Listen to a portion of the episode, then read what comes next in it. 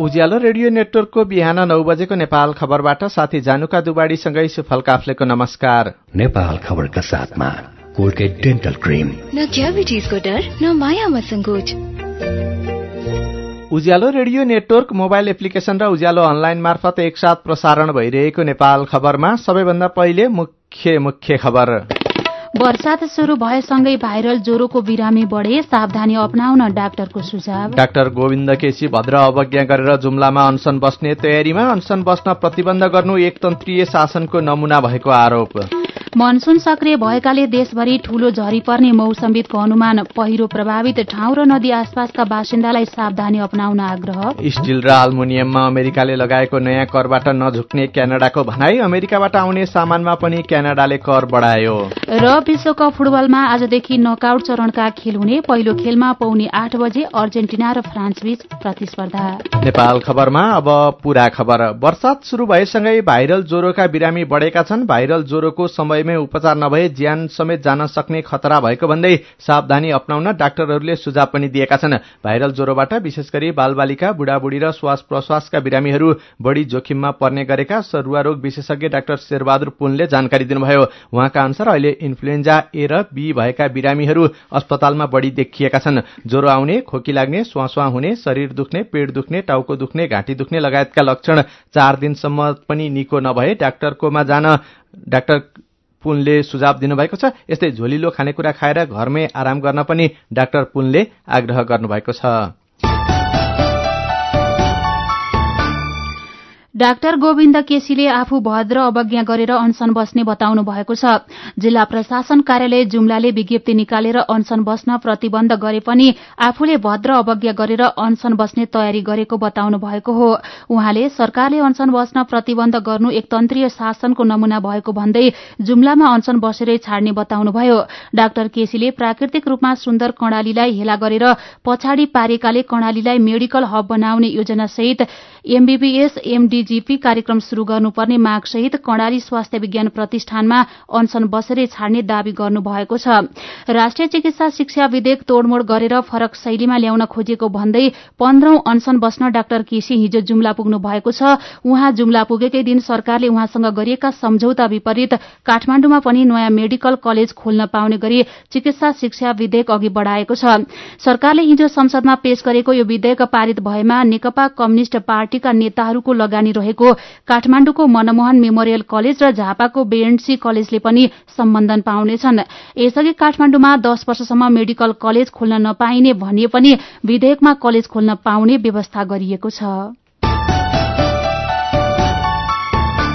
Monsoon सक्रिय भएकाले देशभरि आज ठूलो झरी पर्ने मौसमविदहरूले बताएका छन्। आज राति केही ठाउँमा ठूलो पार्नी पर्ने भएकाले सावधानी अप्नाउन मौसमविदले सुझाव पनि दिएका छन्। जल तथा मौसम पूर्वानुमान महाशाखाका मौसमविद मीन कुमार हरियालका अनुसार मनसूनी न्यूनचापीय रेखा नेपालतिर सरिरहेकाले अबको तीन दिनसम्म देशका केही ठाउँमा ठूलो पानी पर्ने सम्भावना छ।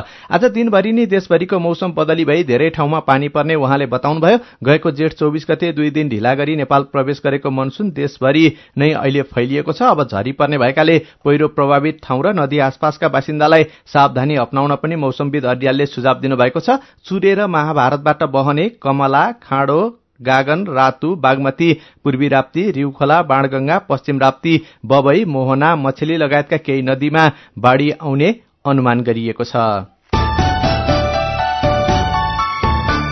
उज्यालो रेडियो नेटवर्कमा प्रसारण भइरहेको बिहान नौ बजेको नेपाल खबरमा बाँकी नै छन्। पाल्पाको युनाइटेड मिशन अस्पतालले वर्षातको पानी जम्मा गरी प्रयोग गर्दै महोत्तरीको विभिन्न ठाउँमा जाँड रक्सी बनाउन तयार पारिएको कच्चा पदार्थ प्रहरीद्वारा नष्ट नेपाल खबर सुन्दै गर्नुहोला। खुमलटार ललितपुर स्थित युलेन्स स्कुलको युलेन्स एक्सिलेन्स अवार्ड छात्रवृत्ति सम्बन्धी सूचना। दुई हजार चौहत्तर सालको एसईई परीक्षामा कम्तीमा थ्री पोइन्ट सेभेन जीपीए ल्याई उत्तीर्ण गरेका अति नै जेहेन्दार तर निम्न आर्थिक अवस्था भएका परिवार निम्न श्रेणीका सरकारी कर्मचारी तथा सार्वजनिक विद्यालयमा पढ़ाउने शिक्षकका छोराछोरीहरूका लागि यस विद्यालयद्वारा अन्तर्राष्ट्रिय मान्यता प्राप्त प्रतिष्ठित Swiss degree international baccalaureate diploma programme आईबीडीपीमा पढ्न पाँचजना छात्रा र पाँचजना छात्रालाई आवासीय सुविधा सहितको पूर्ण छात्रवृत्ति प्रदान गरिने भएको हुँदा योग्य विद्यार्थीहरूबाट दरखास्त आह्वान गरिन्छ। आवेदन दिने तरिका युलेन्स स्कुलको वेबसाइट डब्लूडब्लूडब्लू एनपीबाट फारम डाउनलोड गरी विधिपूर्वक भरेर स्क्यान गरी IBDP at ullens dot edu dot एनपीमा email गर्न सक्नुहुन्छ। अथवा युलियन्स स्कूल खुमलटार ललितपुरको सुरेश राज भवन स्थित रिसेप्सनमा यही असार बाइस गतेभित्र बुझाउन सक्नुहुनेछ। यस सम्बन्धमा कुनै भनसुन सिफारिश वा फोन गरी छनौट प्रक्रिया प्रभावित पार्न खोज्ने आवेदकको आवेदन स्वत रद्द गरिनेछ। युलियन्स स्कूल खुमलटार चुरे रहे पानी पानी रहे हामी। चुरे रहे पानी पानी रहे हामी। के भनेको त्यस्तो? चुरे रहे पानी पानी रहे हामी। हो नि हजुरबा चुरेको खहरेमा पानी बग्न थालेछ। के भन्छे यो? कहाँ? इनार पोखरी सबैमा पानी बढेछ। ट्युबवेलमा पनि भल्ल पानी निस्कन्छ। ल हेर त अस्ति चुरे उजाड भएको बेला पानीको थोप्पो थिएन। माटो गेग्रेन सबै बगेर घरखेत पुर थियो यहाँ त उठी बासे हुन लागेको थियो। हो राष्ट्रपति चुरे तराई मधेस संरक्षण विकास समितिद्वारा सघन नदी व्यवस्थापन चुरेको शिरदेखि तराईको दस गजासम्म नै संरक्षणको थालनी नदी कटान र बुच्छे नियन्त्रण फेदमा पानी पोखरी निर्माण जस्ता कार्यक्रमहरू सञ्चालन गरेर संरक्षण गरेपछि चुरे हरियो भएछ। बाढी पहिरो रोकिएको छ पानीको मूल फुटेको छ। त्यसैले चुरे रहे पानी पानी रहे हामी। नेपाल सरकार राष्ट्रपति चुरे तराई मधेस संरक्षण विकास समिति खुमलटार ललितपुर। सम्पत्ति शुद्धिकरण अनुसन्धान विभाग पुलचोक ललितपुरको सूचना। कसैले राजस्व छली भ्रष्टाचार लागू औषध कारोबार विदेशी विनिमय बैंकिङ एवं सहकारी सम्बन्धी कसुर कालो बजारी हुण्डी जुवा चिट्ठा जबरजस्ती चन्दा असुली लुटपाट हात हतियार खर खजाना चोरी डकैती किर्ते जालसाजी वन तथा वन्यजन्तु चोरी निकासी यौन शोषण तथा मानव बेचबिखन अवैध व्यापार तस्करी जस्ता गैर कानूनी एवं आपराधिक कार्यबाट सम्पत्ति आर्जन गरी सम्पत्ति शुद्धिकरण गर्ने तथा आतंकवादी क्रियाकलापमा वित्तीय लगानी गर्ने कार्य सम्पत्ति शुद्धि शुद्धिकरण निवारण ऐन दुई हजार चौसठी बमोजिमको अपराधजन्य कार्य हुने हुँदा यस्तो कार्य नगर्न नगराउन अनुरोध गरिन्छ। थप जानकारीका लागि आफै उपस्थित भई वा फोन नम्बर पचास दस दुई सय सतहत्तर वा अन्ठानब्बे पाँच एघार अन्ठानब्बे आठ सय छत्तीसमा सम्पर्क गर्नुहोला। सिधा कुरा प्रष्ट विचार यो हो उज्यालो रेडियो नेटवर्क काठमाडौँमा नब्बे मेगाहर्ज बिहान नौ बजेको नेपाल खबरमा। यतिन्जेल हामीले प्रस्तुत गर्यौं। वर्षात शुरू भएसँगै भाइरल ज्वरोको बिरामी बढे। डाक्टर गोविन्द केसी भद्र अवज्ञा गरेर जुम्लामा अनसन बस्ने तयारीमा। नेपाल खबरमा अब बाँकी खबर। पाल्पाको तानसेनमा रहेको युनाइटेड मिशन अस्पतालले वर्षातको पानी जम्मा गरी अस्पताल सञ्चालन गर्दै आएको छ। अस्पताललाई दैनिक चालिसदेखि पैंतालिस हजार लिटर पानी आवश्यक रहेकोमा अस्पतालले साठी वर्षदेखि नै पचास प्रतिशत वर्षातको पानी प्रयोग गर्दै आएको छ। बाइस लाख लिटरको ट्याङ्की निर्माण गरी पानी संकलन भइरहेको अस्पतालले जनाएको छ। अस्पतालका लागि खानेपानीका सातवटा धारा जडान भए पनि पानी नआउने गरेको अस्पतालको गुनासो छ। महोत्तरीका विभिन्न ठाउँमा धेरै परिणाममा जाँडरक्सी बनाउन तयार पारिएको कच्चा पदार्थ नष्ट गरिएको छ। महोत्तरी प्रहरीले जाँडरक्सी बनाउन राखिएको एक हजार आठ सय पचास लिटर कच्चा पदार्थ नष्ट गरेको हो। बर्दिवास गौशाला शमशी जलेश्वर लगायतका ठाउँमा छापामारी जाँडरक्सी बनाउन राखिएको कच्चा पदार्थ नष्ट गरिएको जिल्ला प्रहरी कार्यालय महोत्तरीले जनाएको छ। नेपाल खबरमा अब विदेशको खबर। क्यानाडाकी विदेश मन्त्री क्रिस्टिया फ्रीलण्डले स्टील र आल्मोनियममा अमेरिकाले लगाएको नयाँ कर सामु आफ्नो देश नझुक्ने बताउनु भएको छ। आफ्नो देशका स्टील र आल्मोनियम उद्योगलाई सघाउन क्यानाडाले डेढ़ अर्ब अमेरिकी डलर बराबरको सहायता कार्यक्रम सार्वजनिक गरेको छ। क्यानाडाले अमेरिकाबाट आउने सामानमा पनि कर बढ़ाएको छ। विदेश मन्त्री क्रिस्टिया फ्रीलण्डले अमेरिकाले क्यानाडालाई अरू कुनै विकल्प नदिई जवाफी कदम चाल्ने विकल्प मात्रै दिएकाले आफूहरूले पनि अमेरिकाबाट आउने सामानमा कर बढ़ाउनु परेको बताउनुभयो। पछिल्ला दिनमा कर बढ़ाएपछि अमेरिकाको अरू देशसँगको व्यापारमा विवाद आउने गरेको छ।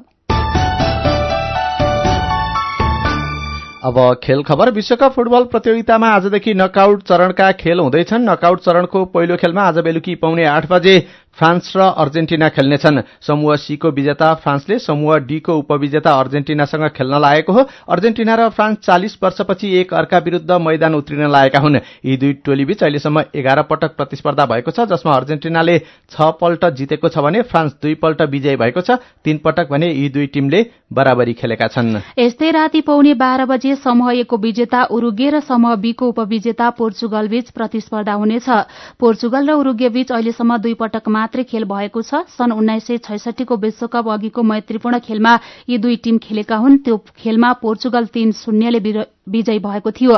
सन् उन्नाइस सय बहत्तरमा भएको मैत्रीपूर्ण खेलमा भने दुई टीमले एक एकको बराबरी खेलेका थिए।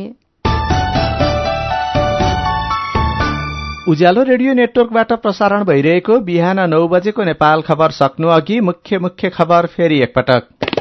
वर्षा शुरू भएसँगै भाइरल ज्वरोको बिरामी बढे सावधानी अप्नाउन डाक्टरको सुझाव। डाक्टर गोविन्द केसी भद्र अवज्ञा गरेर जुम्लामा अनसन बस्ने तयारीमा अनसन बस्न प्रतिबन्ध गर्नु एकतन्त्रीय शासनको नमूना भएको दावी। मनसून सक्रिय भएकाले देशभरि ठूलो झरी पर्ने मौसमितको अनुमान। पहिरो प्रभावित ठाउँ र नदी आसपासका बासिन्दालाई सावधानी अप्नाउन आग्रह। स्टील र अल्मुनियममा अमेरिकाले लगाएको नयाँ करबाट नझुक्ने क्यानाडाको भनाई अमेरिकाबाट आउने सामानमा पनि क्यानाडाले कर बढायो। र विश्वकप फुटबलमा आजदेखि नकआउट चरणका खेल हुने। पहिलो खेलमा पाउने आठ बजे अर्जेन्टिना र फ्रान्स बीच प्रतिस्पर्धा। उज्यालो रेडियो नेटवर्कको बिहान नौ बजेको नेपाल खबर सकियो। दस बजे नेपाल भाषामा र दिउँसो बाह्र बजे नेपाली भाषामा नेपाल खबर लिएर फेरि उपस्थित हुनेछौ। उज्यालोको मोबाइल एप्लिकेशन र उज्यालो अनलाइन डट कममा ताजा खबर पढ्दै र सुन्दै गर्नुहोला। नमस्कार।